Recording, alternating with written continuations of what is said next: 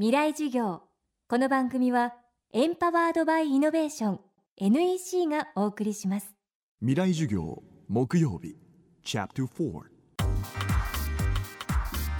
未来授業今週の講師は工学博士土屋信之さん。東京都庁でおよそ40年にわたって道路河川事業災害対策などに携わったまちづくりのスペシャリストです土木学会タスクフォース委員を務める一方東京都市研究会のメンバーとしても活動。次の東京オリンピックのための都市計画についてまとめた本。東京2020計画地図の監修にも携わりました。未来事業4時間目。テーマは2020年に向けた都市整備。私実は就職して最初に入ったの事務所がですねオリンピック道路建設事務所なんです。で入った時はもうオリンピック終わってましたけどもまだ計画した道路は全部終わっていなかったのでまだまだ作り続けてた時に聞いた話はとにかく東京オリンピックを海外のお客様に恥ずかしくなくお迎えしたいということから若干あのその先輩たちも無理をしたっていうふうにおっしゃってました。その最大の無理は日本橋の上に、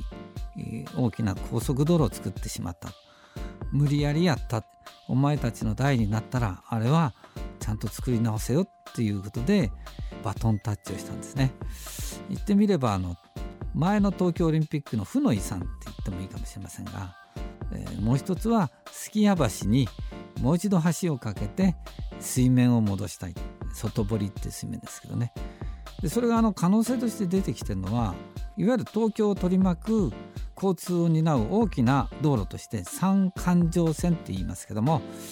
東京真ん中の方から行くと中央環状線っていうのは荒川から今は新宿それから渋谷品川の方に環状6号線の下に、えー、大きな地下のトンネルを作っています。これがほぼ来年に出来上がるんですね。中央環状線できます。その外側に、えー、練馬とか埼玉県の三郷とか千葉県の市川をつなぐ外環状線というのがあります。これもおおむねあと23年で全て出来上がってしまいます。でさらにその外側に圏央道という大きな道路があります。まあ来年には開通するという段取りで大きな環状線が相次いで出来上がってしまいますのでいわゆるその日本橋の上を通るような交通の中で東京に用事がないんだけど通り抜けるだけ通過交通と言いますけども通り抜けるだけの交通量がだいたい60%から70%っていうふうに言われてます。そうするとその三環状線ができることで東京通り抜けるだけの交通量はそちらの方に行った方がはるかに、交通の流れが良い。ということで中央部に入ってくる交通量が減ることが可能性としてあります。それから最近のあの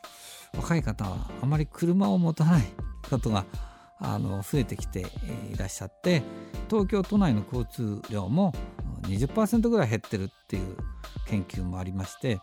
でそうなると日本橋の上にある首都高速もですねあれこう代わりの道路を地下にこう建設しようとすると、まあ、5,000億円かかるとかっていうね試算もありましたけど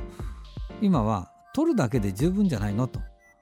えー、もう新しいその代替交通としてのあの迂回道路いらないんじゃないのっていうふうに研究なさってる方もたくさんいらっしゃって取るだけならお金もあまりかかりません。日本橋の上に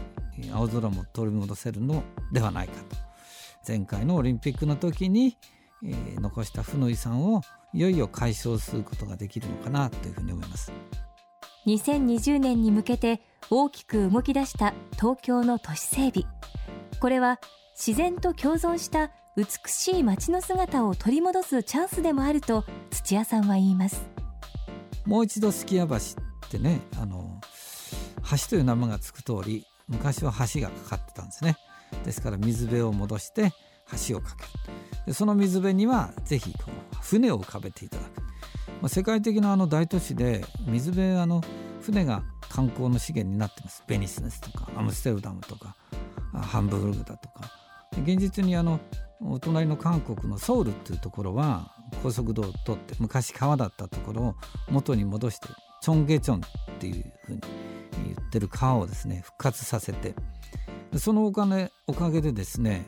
観光客が10倍ぐらい増えてると、まあ、至る所で川を使った観光資源、えー、船を使っておりますのでね。東京でもぜひそういう海外からのお客様だけではなくて日本の中からも東京に行って江戸時代の船みたいなね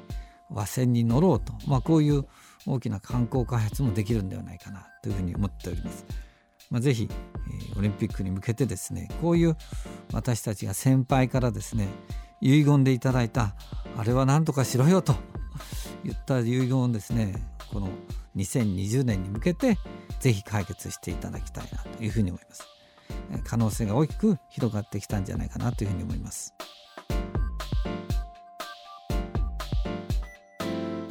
未来授業。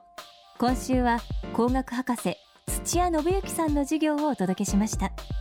この番組はポッドキャストでも配信中。バックナンバーもまとめて聞くことができます。アクセスは東京 FM のトップページからどうぞ。来週はエボラ出血熱感染症との戦い。関西福祉大学教授勝田義明さんの講義をお送りします。